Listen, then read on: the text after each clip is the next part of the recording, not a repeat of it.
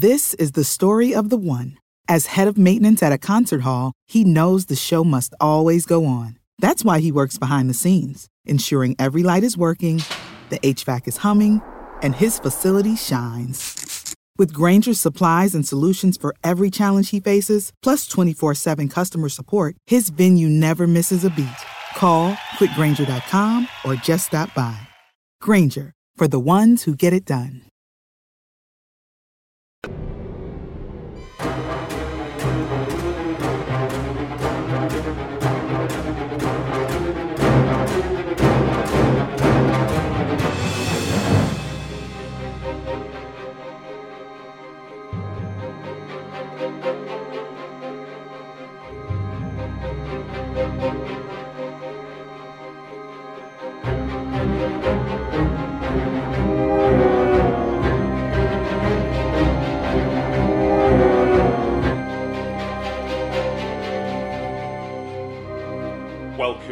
To another Britflix dot com podcast, five great British horror films series. Today's guest is Sarah Daly. Good afternoon.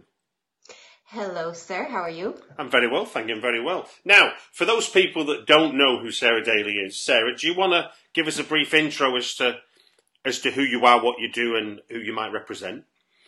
Yeah, sure thing. Um, so I work with Hex Media, Hex Studios now, mm-hmm. um, and we make horror films in the wilds of Scotland, up in uh, Kirkcaldy, which is, you know, the Hollywood of the North. Of course it is. yeah. Um, so we're on our sixth feature now. Um, made horror films like Lord of Tears, The Unkindness of Ravens. Um, our newest one is called The Devil's Machine. Mm-hmm. And that's just about finished now, so that will be coming out hopefully later this year. Uh, and we're also just about wrapping up a horror anthology called For We Are Many, which has fourteen filmmakers from all around the world who've all produced films on the topic of demons. Uh, so, so very excited about that as well. That sounds amazing. Yeah, yeah, we've been busy. and and you also put films out as well. Weird, there was going to be some weird synchronicity.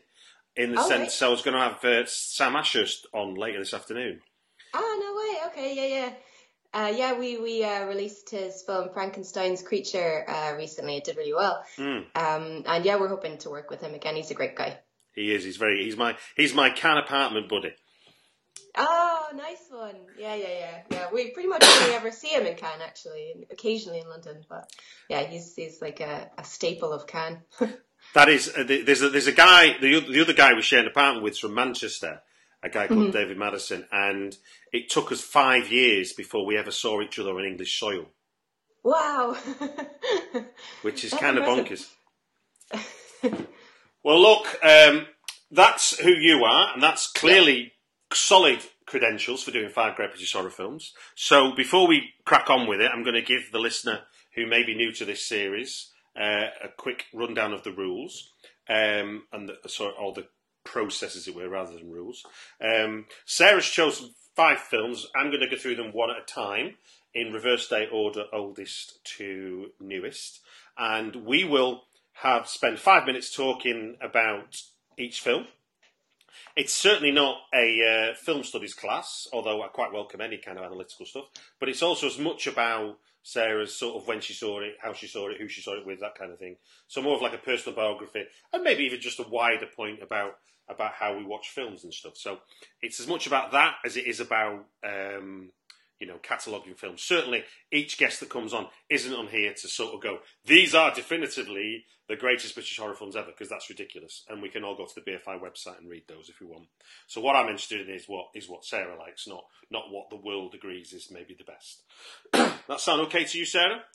Sounds excellent. Good. And I'll just just for the just because I like to hear it. Um, this is the sound that we will hear when we reach five minutes. Okay, so that's like a Broughton Band singing Out Demons Out. Um, a very fitting tune. So, Sarah, um, let us start at the beginning, because it's a good place to start mm-hmm. with your first choice, which is nineteen sixty-one's The Innocents. Why did you choose this one? Uh, yeah, well, it's hardly a revolutionary choice, I don't imagine. It's quite well respected and loved. Um, but for me... uh, when I was choosing the films in general, I looked for ones that I take inspiration from often. So whenever I'm about to start a new screenplay, I'll sort of go back and watch a lot of these films to see how they did things. Um, there's so much in there to to sort of learn from, mm-hmm. so, since they're such classics. So for The Innocents, uh, it's so creepy, but it's so understated and subtle. Um, it's the the director apparently uh, was was trying to sort of rail against the Hammer horror uh, sort of style at the time. Okay. Which I guess is, is was more sort of campy and uh, more excessive in terms of its horror. So it's The Innocents is much more of a serious, somber, restrained horror film. Uh, yeah, there's no, there's definitely there's definitely no knowing about it, is there? Yeah, no, it's it's all very um, not vague, but open to interpretation. Um, and you don't really ever see the monsters so much, very very briefly, and when you do, it's very effective. But it's a lot of what isn't seen, and it's a lot about subtext and uh, suspicion and interpretation. It's um, it's just a very, very complex, intelligent film. And what do what do you what do you see in, in, when you have those repeat viewings and stuff? What are you what like if you could recall like, the last time you watched it? What did you see that maybe you hadn't noticed before? Oh, I guess I mean for me. I always watch films for the story, first and foremost. Mm-hmm. Um, usually, usually, I don't actually watch films more than once because for me, it's it's the mystery that makes them compelling. And once I know how it ends, it's not really interesting to me anymore. Fair enough, um, fair enough. But these, but these few films, I will return to to try and sort of reverse engineer, I guess, how how they build tension usually and how they create their dread. Um, and with The Innocents, that's very much about how the the horror is very slowly built up throughout. Like it starts out quite uh, conventional. It's a drama. It takes a while for things to sort of turn to be just a bit wrong to start with. Like you know that something's not quite right with these kids, hmm. but you don't know what it is. And it's only slowly over the course of the film that it begins to become clear what the problem is. Uh, and what where the horror actually stems from. So I think it's that it's that slow build of the tension and um, how the film becomes more unsettling as it goes along. That's very interesting to me as a, as a writer to see how they did that. It, and it's that when you start to take things apart, because um, I'm going to write myself, so I do I do similar exercises with films. Mm-hmm. There's that brilliant revelation, isn't there, where you begin to, where you can begin to see how little you need to give an audience for them to understand a whole load more than's been said or seen, because it's enough kind of thing. Yes, yeah, and I have a tendency sometimes to overdo it or give too much expo- exposition or underestimate an audience. But when you watch films like this that are so simple um, but so effective, it teaches you that less is more. No, certainly, certainly, and, and I guess, I guess we've. I mean, what, what, what do you think it is about the ghost? Because ghosts are, are often are, are, are used as a metaphor for something, aren't they? Uh, as much as they are about our supernatural presence. So, with The Innocents, then, what, what do you think the go- what job is the ghost doing in, in sort of ghost sort of as if, as a subgenre of horror? What is it? What is it doing for you? Um, I, I guess, I guess it's it's a way to sort of project the the issues that the protagonist has, mm. uh, maybe their shortcomings or what they've repressed.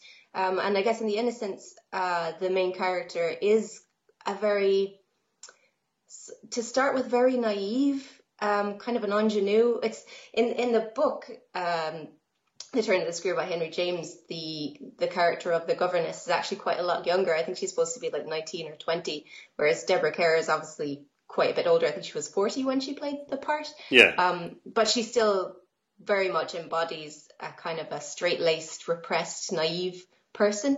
So I guess then the, the ghosts are an expression of what she is repressing because they're very, well, they're lovers. They're kind of sexual and um, visceral and quite uh, wild, I guess, in the way that they are. Yeah. Oh, look, there's, uh, there's yeah. your foot. Five minutes isn't very long. No, it's not, is it? Well, that's it, because we're talking about it. I have tried this format with ten minutes, and ten minutes is just a bit too long. Because this, this... Yeah, yeah, no, I like five. Five is snappy. Indeed, indeed. So, snapping along. Yes. um, and jumping just two years to yep. uh, Robert Wise's The Haunting from nineteen sixty-three. Yeah, I think that the two films probably have a lot in, in common, actually, and it's a lot of the same uh, things that I like about them both. Again, in The Haunting, you don't see very much of the monster. Uh, it's all pretty much implied, and it's sound design. It's what you don't see. Uh, I, I read um, a criticism from Stephen King uh, of the The Haunting, how he didn't he didn't like that they never showed the monster, but that's exactly what I do love about it, because what you can imagine in your mind is always going to be so much more frightening than what you can see on screen. I think it's that, it's that, it's that sort of clash of, of, of what the audience does or does not need, isn't it? Um, yes. Because because the, you know, there's always that thing about delivering on a promise and, and whether or not you trust them. And I guess I guess you've you've been able to decide that you do trust them even though they don't show you. Whereas King has gone, do you know what? I really needed to see this. Yeah, yeah. But then often for me, the the issue with Stephen King stuff is that when he does show the monster, it can be a little bit ridiculous and a letdown. And monsters are, I mean, generally speaking, yeah. is is a, is a big problem. I remember reading James, I think James Herbert, The Dark, and just the whole mm-hmm. idea of the dark being what you're scared of, which is so ambiguous. Yeah, yeah, and we can all relate to that as well. So you're more likely to buy into it, I think. Of course, there's a, there's a place for monster movies, and there's a place for, um, you know, presenting these creatures in a way. But I think for this kind of film, like a, a haunted, ghosty film, then um, what isn't shown is, is just as important as what is, for sure. How did you How did you first come? Because obviously, it's not this film is far from your vintage. So mm-hmm. how did you first come across The Haunting then, as a, as a horror fan, and, and sort of what was the context, and, and who did you see it with? Um, well, I think that I'm pretty sure I, I can't exactly remember, but I know that I saw it when I was maybe twelve or thirteen. I think it was on like T V late night on a Saturday. Mm-hmm. Um, but at the time, I'm I definitely didn't appreciate how amazing it was. Like, I think I probably thought it was quite slow. Um, so it was actually only when I revisited it, it maybe five years ago, okay. something like that, yeah, yeah. Um, that I really fully appreciated how great it was. I think it was before I was, I was having to write, um, I think it, maybe it was even Lord of Tears, actually, the first, the first sort of ghosty haunted house film that I wrote. Um, that I watched it and just really appreciated um, how amazingly well crafted it was. Um, so I actually watched it, I think, maybe three or four times in quick succession, just trying to get to the bottom of why it was so great. Yeah, yeah, yeah. And so what, what, what, what, in that sense, what inspiration did you take from it then? Um, well, for for me, it was mostly looking at this the scary scenes, because especially um, from a low budget perspective, which we, uh, you know, we work in, mm-hmm. uh, what they managed to achieve with very little, um, with just mostly sound design and very clever cinematography, is amazing. So say in particular, the scene where um, the two women are in the room and there's the banging on the door, and it goes on for an uncomfortably long amount of time, and it's just banging on the door. You don't ever see what's on the other side of the door. But it's just so disturbing and really stays with you. Um, so I was just trying to figure out wh- what they did to make that scene so compelling when very little actually happens. And it's interesting because obviously the, the, this, this, the, film, the film's based on The Haunting of Hill House. Yes. Um, which is obviously, I, I, I, I, not arguably at all, it just is, it is a lot more truer to the to the book than the recent Netflix T V series, isn't it? Yeah, yeah. The T V T V series I thought was excellent, but it has almost nothing to do with with the book apart from the characters' names are similar. Yeah, yeah, yeah. Um, it's quite amazing. I mean, it's one of the things about how, you know, the, the job of the adapter is yes. is like to take. It's almost like abstracted, isn't it? The the T V series versus the film version. Yeah, yeah, it is, and there's certainly a place for that. Um, I think. It suited the format of the T V series very well to do that, to do it the way that they did it. I don't think you could have stretched the book out to, you know, ten episodes or whatever it was. Um, so I think they did a great job, and they, they captured some of what was great about the book. You could see that they, they made an effort to make a decent number of sort of nods to some of the devices and uh, some of the themes. So, so fair enough. Um, but yeah, apparently the, I haven't read actually The Haunting of, of Hill House, but I know that The Haunting was supposedly very, very faithful, apart from some minimal changes just to make it more filmable, I guess. Oh God, without a doubt, yeah. But it is all about the idea. It's that weird thing about people staying in uh, in separate rooms, and then you know them being visited by whatever whatever it is in the house that's that's uh-huh. for them, kind of thing. So yeah, it's very much it it, it, it does it, it the way that they do it episodically in the film is is very true to the book in a sense, which is why when uh-huh. you're watching a T V show, you're kind of like, is this even the same? I can't. I, you almost have to check that it was it was coming from the yeah. same material. And you look yeah. at the names when you go back to the book and you see the characters' names. You go, well, that's it's clearly got some inspiration from somewhere.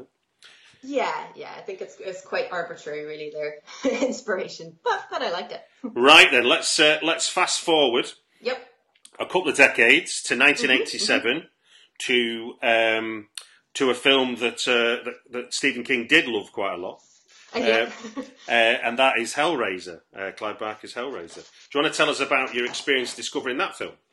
Yeah, well, this is definitely one that I watched um, at a much too young age because I remember um, being utterly devastated by it at the time. I think because I loved, I've always loved like fantasy type films. Like when I was maybe up to about ten years old, I loved like The Never Ending Story and Labyrinth and whatever. So Hellraiser immediately seemed like it would be one of those kind of films, but it's just obviously quite a lot darker than Labyrinth. Um, just a little bit. Just a little, just a little bit. So I maybe maybe should have waited until I was a teenager and not watched it when I was ten. But um, it's probably one of the things though that did make me fall in love with her, because although I was traumatized, I just love how Clive Barker creates such a believable whole new world. Like it feels like it's real. It's so visceral um, and so expansive uh, that that you really feel like this is somewhere you could potentially end up, which I did in many nightmares. I was going to say, Kate, just just taking that point about being a horror fan, because I, I mean, I was, I was, uh-huh. my, my, mine was, uh, I was eleven when I watched uh, Friday the thirteenth, and the image of. Um, The image of Jason jumping out the boat at the end stayed uh-huh. with me quite a long time, uh, but it obviously hadn't put me off. So, can you can you sort of think back, put yourself in that ten year old shoes, and as you're growing up, yep. why didn't that exp- Why do you think that experience didn't put you off? Um, that's a good question. Um, I think probably at the time, I I maybe didn't appreciate that it was leading me down that road. Like at, at the time I was traumatized genuinely, but it's looking back that I can see that it also instilled a sense of wonder. And I just have always loved the idea that with a film or with a story or with anything, you can create something that's so much bigger than just the story you're telling. You can create these whole other worlds that feel believable, that, you know, might exist in some other dimension. Um, and Hellraiser is just such an amazing example of that. Yeah, yeah, I must admit. I, I, I mean, weirdly, you, you mentioned in Labyrinth. Oh, it's not an uh-huh. obvious. It's not an obvious comparable, but in the same way, it is. There is a comparable because you have that notion of fantasy and real worlds living cheek by jowl, and you only know that you only notice them if the fantasy world wants to reveal itself to you, or you incite the fantasy world to reveal itself to you. Yeah, yeah, and you've got, I guess, as well, you've got a, a sort of a young teenage girl who's been drawn into an, uh, a dark world that she doesn't understand. So, yeah, maybe they're, maybe they're perfect partner films. They're maybe not the segue you want when you've watched them no. back to back, but now we're adults and we can talk about it. Yeah, yeah. Um, they, it they, they, there is there is a weird... Because it's... A Faustian deal is a Faustian deal, isn't it? Once you mm-hmm. begin to interrogate something you're not meant to touch or to talk to or whatever. Yeah, yeah, I guess that they're both just the sort of classic hero's journey, really. And also, there's there's the uh, you know the legacy, the, the ongoing legacy of um, M R James casting the runes. You know, the uh, it's the, you, you cur- you cur- you're cursing yourself, as it were. Through. Yeah, yeah. So so what? So in that, I mean, there's some there's there's a lot of uh, adult themes in there as well, isn't there? That, that maybe a ten year old isn't computing a lot. So in later life, yeah. what what did you when, when did you begin to discover Hellraiser again? Um, gosh, I guess, I think it was probably about ten years ago. Um, I'd, I'd sort of fallen out of love with horror a bit in right. my teens, I suppose. And it was only when I started working with Laurie that again, we both realized that that was actually what we what we both really loved. Um, we we both always loved fantasy and sci-fi, but but there's just something like we're we're dark people, mm-hmm. you know. Yeah, I don't yeah. think you could ever write something light and happy. Um, so it was, it was then that I kind of revisited a lot of the films that I'd watched when I was younger, and also really sought out uh, a lot of especially older horror films to see what I'd kind of missed over the previous decade of of not being quite so into it. Um, so I think it was, yeah, it was probably about ten years ago that I watched it again. And again, was just like fully, properly blown away um, by just, just the incredible mood that Clive Barker creates that feels so, it's so iconic, so memorable, and so unlike anything else that I've seen, really. Um, it's, it's, it's got such, such a deeply dark, disturbing, unsettling tone. Oh, certainly it has. It has. I mean, that's that kind of, um, and I guess it must do really if you're playing with sort of notions of sort of abs- absolute lust, where you're willing to sort of go to levels of pain to seek the ecstasy. That's a fairly yeah. that's a fairly hard deal to be wanting to go into, isn't it? Yeah, with your eyes very, open. Very eighties, isn't it? I suppose it is. I suppose it is. Well, look, let's stay in the eighties then for your next yep. selection, and we're gonna we're gonna di- dip outside of this of the movie theatre now and go to B B C. Uh, I presume it was B B C Two, it or B- was it Two or One? I can't remember now. But we're going to do The Woman in Black uh, from nineteen eighty-nine. Yeah. Um. So I I thought it was B B C, but actually it was I T V, which was surprising. Okay. Yeah, so um, apparently it wasn't always Love Island. Thank goodness for that, eh? Actually made decent horror films back in the day, or at least this one anyway. Um, so yeah, this this is is the uh, sort of a, original, I think, um, adaptation of Susan Hill's book, mm-hmm. um, which is also called The Woman in Black, and personally, I think the best. What what uh, what do you think makes it better? And and when by th- by that I mean, you know, the recent sort of Hammer Hammer version yeah. of it that got made.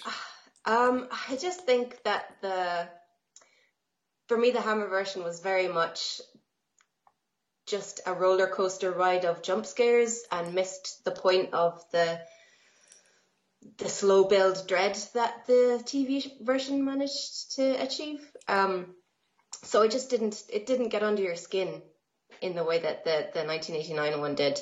Like the woman in the, the nineteen eighty-nine one probably benefited from its um, restrictions in terms of budget and things, because they were forced, I guess, to do things in a in a more clever way. They didn't just have C G I to throw at things, um, and I think because of that, it was moodier and scarier and more restrained. Now, I'm guessing you didn't see this when it was broadcast. No, no. Again, this was something I came to much later. Um, it was actually Laurie that recommended this to me before I wrote um, The Black Gloves. Mm-hmm. Because, you know, being, again, in, in low budget, often the sorts of horror films that we write have to be quite um, contained. So they'll be in some big old house and they'll have few characters. So The Woman in Black is a great example of how you can do that extremely effectively. Um, so again, it was sort of research, but I immediately fell in love with it, and it's just so um, just really gets under your skin. Like, it's hard to forget. Yeah, because it's it's. I mean, obviously, it's it, it, it, it's a lot about about dealing with isolation, isn't it? I suppose as much as anything else. So so uh, what what was you what were you able to take from it yourself then? Uh, in terms of if, if Laurie's saying to you, take a look at this, this is kind of what I'm thinking about, what do you think? You fall in love with it, but then what is it you're seeing then that sort of makes it inspiring for you?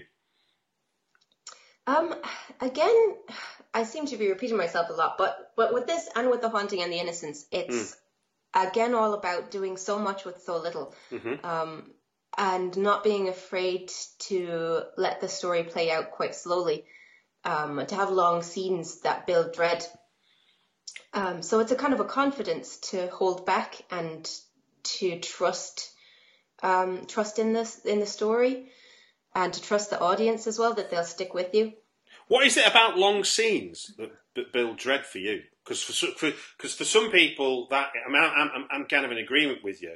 Mm-hmm. But I hear a criticism where, where, where sort of a more modern audience, for some reason, decides, oh, come on, get on with yourself. Whereas, actually, if I'm committed to watching a film, you make me look at something for a long time. I'm, I'm, I don't know why I'm looking anymore, and I begin to get tense, all just the fact that it, it's making me watch something, not because of actually what's going on.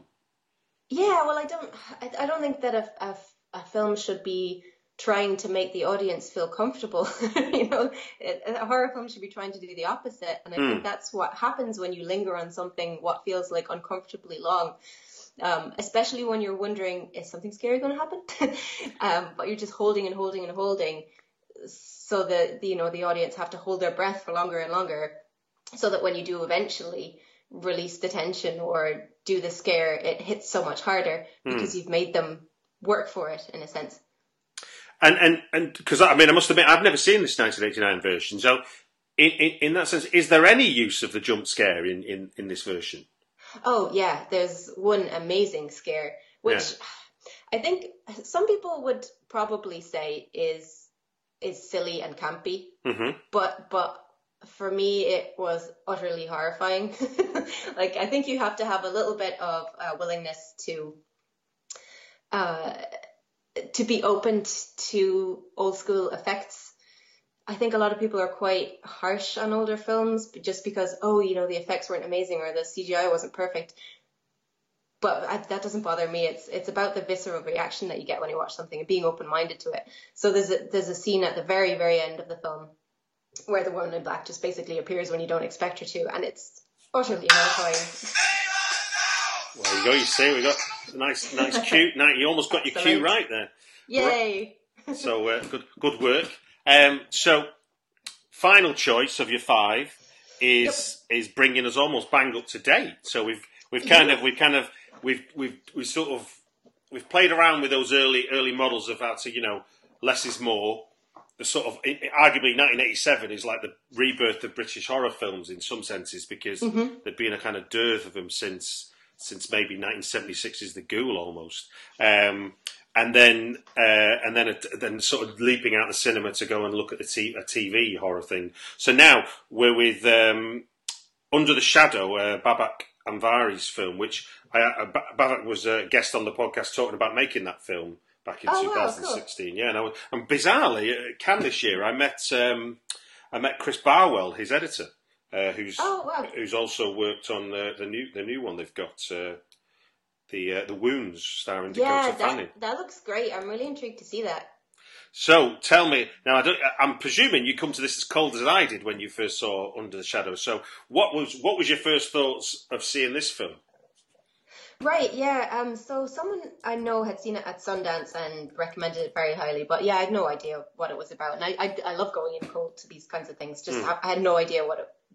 Even where it was set or what the story was. So, um, yeah, I just, it just felt so fresh without trying to be hipster or postmodern or too clever for its own good. It's just, it's a really solid, um, well-structured story, uh, that is timeless, I think. Um, but it also, because of its setting, Uh, and the, the backstory, it feels fresh and it feels different from, from other, well, obviously other British films that you'd see, but just horror films in general, I think. Because mm. it's because it, I mean, for those that haven't seen it, it's a it's a period drama set in sort of war-torn Tehran in the eighties, and yep. and and argue you could, I mean, arguably watching it, I don't know what's more horrible: the djinn that's haunting her, or the political regime she's having to live under. Yeah, yeah, exactly. There's just layers of horror to it. Mm. Um, and, and that just makes it feel really, really rich without the story being overly complicated, which I think is very difficult to do. Mm. Like, it's such a delicate balance that they managed to achieve um, between the, the supernatural horror and the, the real life horror. They just complement each other so well, and they both serve to really just push the, the tension to, to fever pitch. You feel really oppressed just watching it. Mm. And weirdly, I mean, just thinking about, I'd never thought about it when I was looking at your list, but now, now we've been talking, the similar, it's almost like it's an amalgam of both The Innocents and The Haunting, because you've got, you've got the adult and child and the spectre. So you've got the adult mm-hmm. that needs to pretend to not be scared yep. to make the child feel protected, but you've also got the whole, um, less is more, um, things that go bump in the night elements that is very much a part of the haunting going on with Under the Shadow. So in a sense, it being a modern film, it's actually uses of horror are very much grounded in classic Gothic horror, aren't they? Yeah, yeah, I know. I, like, I felt like, okay, I should include a film that is from the last decade. um, I, I've managed to, to find one that's like the most old school of all. But no, so but, it, but it reinforces. But it reinforces your point, though, that that when you're making low budget horror films or films full stop, then mm-hmm. there is there is a template in a sense about contained and not showing too much. To, so therefore creating the dread that you're talking about. Yeah, yeah, I think so. And and with the Under the Shadow, as well as with a few of the others, when they do show the monster, it's very briefly but very effectively in a way that really stays with you, um, so that they, they, um, they get the balance just right, I think, between not showing and showing. Because it, I'm I'm glad that they did show something. It would have, it would have felt a bit limp if they hadn't. But they just showed just the right amount to get you like perturbed by it, but not um, not to take away the power of the of the djinn. Yeah, it's quite weird, isn't it, to think about how we we Westerners might feel a djinn is, which is obviously where we get the word genie from. Yeah, yeah. And then actually, the djinn is really the the dark forces in the kind of his Muslim faith, isn't it? Yeah, yeah. And I think the way that they chose to show that was very clever. Like, it's basically just this sort of giant floating, amorphous, kind of hijab-looking black. Yeah, I was going to say, I mean, it's it's quite interesting, it's quite fascinating, isn't it, to, to, to have essentially a uh, unexploded missile sticking into your house, and that not offer any threat, but yet a, almost like a floating piece of material. Yeah, it's yeah. full of it. Yeah, it's almost a bit sort of Quatermass-ish, mm. I guess, in the yeah, way that yeah. it's this not good, good buried call, thing yeah. that turns out to be... And has and has that has that inspired as as that more modern film then, has that served to be inspiration for you in any way? Um, yeah, yeah, definitely. It, again, it just it, it's a more modern example of how that old formula still still works, and how you can make a modern film that feels fresh without it being pretentious, or you know, you don't have to break the mold to still be original. Um, you use what works, that's always worked, and then just add some fresh perspective or theme or or message to make it feel current. Yeah, yeah, because I guess I guess there's nothing more universal than fear. as, yeah, yeah, yeah. As a, as a thing that we all humans can understand. Yep, exactly. And that that doesn't change. You no, know, no, people not, don't change either, really. No, not at all, not at all. Um, I'm not going to say. I'm not going to ask you anymore because it's there. We go. Oh. We were two seconds from the end there, so. Uh, There's our five. So I'll just quickly do a quick recap on the five that you chose. So we had mm-hmm. The Innocents nineteen sixty-one, The Haunting sixty-three, Hellraiser eighty-seven, The Woman in Black, the I T V T V version nineteen eighty-nine, and then fast forward into uh, Under the Shadow in two thousand sixteen. Um, and I think while we were talking there, I think we got a kind of sense of what sort of draws them together. Um, I guess the anomaly would be uh, Hellraiser a little bit, but even then, that's a great, I mean, for filmmakers who are listening, that's another great example when you begin to pull it apart of how to make a contained horror film, because largely it's in a detached house in, you know, the middle of suburbia. It's not, there's no great expanse to it. Yeah, yeah, they just managed to make it feel a lot bigger by, by implying this this whole other dimension, but mostly, like you say, it's it's quite contained, and that was quite a low-budget film as well at the time. Yeah, yeah, I mean, I mean, these demons just appear, don't they? They don't, I mean, in the sec, in the se- if anyone sees the sequel, you know, that's where we go looking into uh-huh. this great world that's beyond the semi, you know, the detached house in suburbia. But but certainly the first one is all about. I mean, I, I mean, it, it, I love, I do. I mean, I, I think supernatural and or whatever uh, Clive Barker was was investigating with Hellraiser. I, I'm with you. I I love and I'm scared by the idea that this world that I can see, there's also a world I can't see that's maybe uh-huh. millimeters away, if if yeah. not less.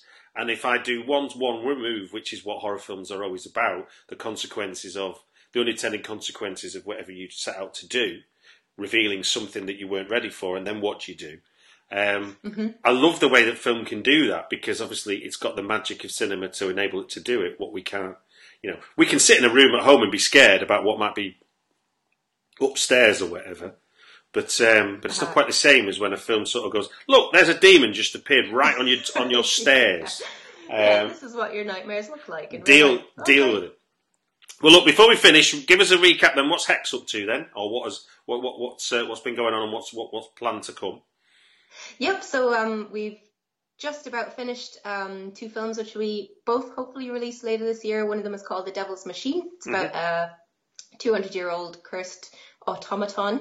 Oh, nice. Uh, yep, yep. So that's that's actually quite a a gothic sort of slightly Italian giallo-y inspired uh, film set in a big old mansion in the Highlands. Nice one.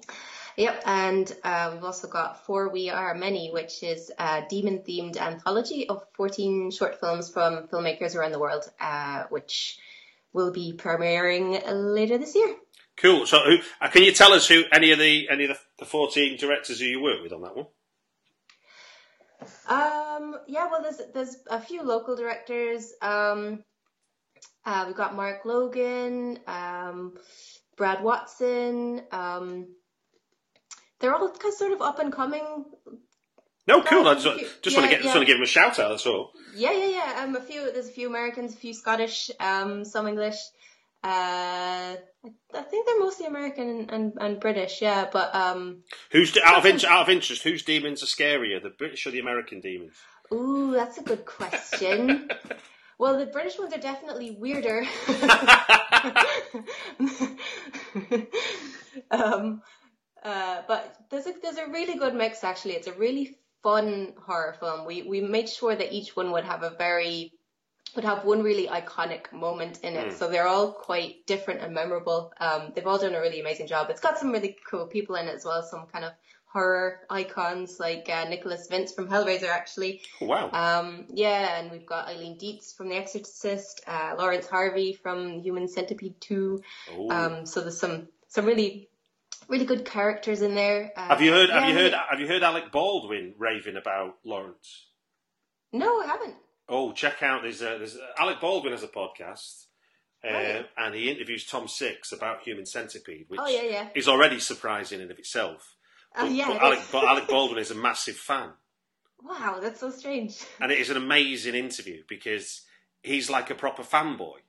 And then, as an oh. actor, he starts talking about Lawrence Harvey in the in the um, in the second Human Centipede, and just being amazed at what he puts across on screen. Oh wow, that's awesome! Yeah, I mean, he did, he, he did an amazing job in in in the short that he's in. That's Mark Logan's short, actually. Um, he's yeah, you, when when you see his character, it's quite it's quite memorable. Excellent. Well, I look forward to that. Well, look, thank you very much for uh, coming on the podcast and giving us your five great British horror films. Oh, thanks for having me. It's been a pleasure. No, pleasure's mine. The Britflix podcast is provided absolutely free. If you want to help me get the podcast out to more people, please take a moment to leave a review on iTunes. Or if you want to help me out directly, there's a link in the show notes to my Patreon page. All contributions are welcome. And the music is by Chris Reed of the composers dot t v.